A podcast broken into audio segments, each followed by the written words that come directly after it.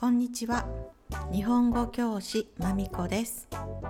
N3 プラスコメディ日本の神話。レッスンで話題になったので今回は古事記について。古事記という本を知っていますか？日本の神様ストーリーが書かれてある本です。N2 レベルの生徒さんたちは現代語訳を読んだりしているみたいですよ。今回はコミカルな日本の神様たちについてのお話です。おすすめの小説や漫画や YouTube の紹介も。注目ワード5つ。1つ目古事記本の名前です。日本最古の歴史書。個人的には歴史書ではなく日本最古の物語だと考えています。今回お話しするのは物語として面白いパートだけです。2仲睦まじい。夫婦恋人同士や家族などが仲が良いという意味です。例仲睦まじい夫婦仲睦まじい鳥のつがい3奇想天外考えたこともないようなことという意味です。例新しい商品には奇想天外な発想が必要です。彼の話は奇想天外すぎて誰もついていけない。4. 紆余曲折複雑な過程があるという意味です。例紆余曲折を経て新薬を完成させた紆余曲折のない人生などない。5. 飯テロ飯テロリズムの略語です。食べるのを我慢している人、もしくは食べられない人に対して激しく食欲を湧き立たせるようなことをする行為です。例インスタグラムは飯テロ投稿だらけだからダイエット中は見ないようにしている。それでは、スタート皆さんが日本に来た時、なんとなく行く場所の中に神社やお寺があると思います。今日はそのお寺ではなく神社に関係するお話です。話の前に神社とお寺何が違いますか？神社は神道の建物です。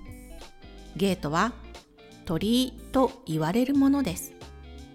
多くは赤ですが、石や木などもあります。お寺は仏教の建物です。お寺の横にはお墓があります。昔々地球がスタートした時イザナキの御事とイザナミの御事という神様が生まれました。たくさんの神様を生みましたが最後に火の神様を生んだ時イザナミの御事は大やけどを負って命を落としてしまいました。神様も亡くなるんですね。イザナキの御事はとても悲しんで亡くなった人が行く世界黄泉の国へ連れ戻しに行きます。もちろんすんなり連れ戻せるはずがありませんよね。いろいろなことがあって連れ戻せませんでした。生前生きていたとするのが正しいのかわかりませんが生きていた世界にいた時は仲睦まじかった二人ですが黄泉の国で再会した時最後には悪態をついて別れるという結末になります。とってもギリシャ神話の神様みたいですね。似ているところがたくさんあります。イザナキの御事はそれからも次々と神様を生みます。とりわけ力が強い神様を三騎士と言います。三騎士とはアマテラス大神つくよみの御事スサノオの御事のことです。アマテラスちゃんは女の子で太陽の神様。つくよみくんは夜の神様。スサノオくんは海の神様です。余談ですが神様のカウンターは柱です。1神様1柱2神様2柱3神様三柱と数えます。確か鬼滅の刃にも柱がいましたね。あれは神様のカウンターからのインスピレーションなのかもしれません。話に戻ります。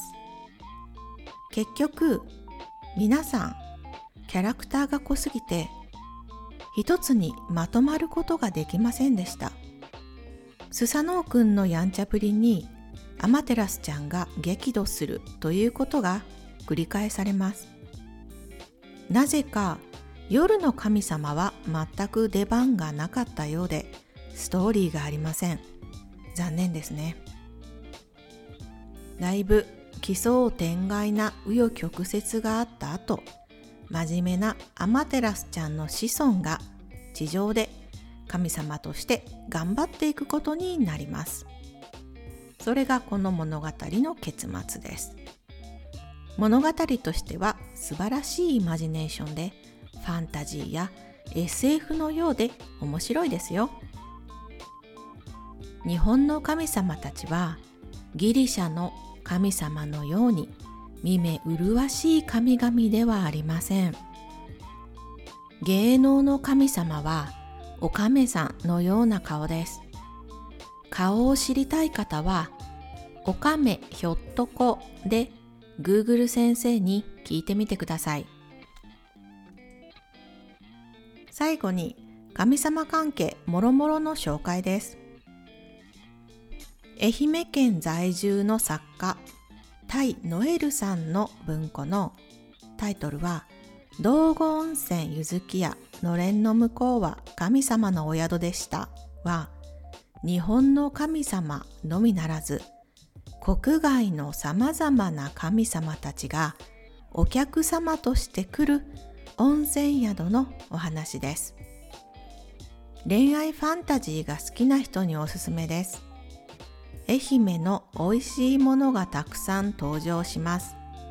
飯テロ小説の一つです。文章はとても軽い文章なので、サクッと N2、N3 レベルの人は読めると思います。また、YouTube 中田敦彦の YouTube 大学でも古事記について面白おかしく飽きないように説明しています。私も見ました。面白かったです。最後の紹介は漫画面白いほどよくわかる古事記これはそう漫画です漫画ですので全員キラキラの見栄えのするキャラクターです。夢を持って読めるでしょう。古事記の内容は最初は神様ストーリーである時点から天皇のお話になります。古事記は天皇と深い宗教的な関係があるんですね。天皇が命令して作った物語なので当然です。宗教や天皇の歴史などに興味がない方は単純に面白おかしく読めるファンタジー部分だけ読むことをおすすめします。それでは今日はここまでありがとうございました。終わり。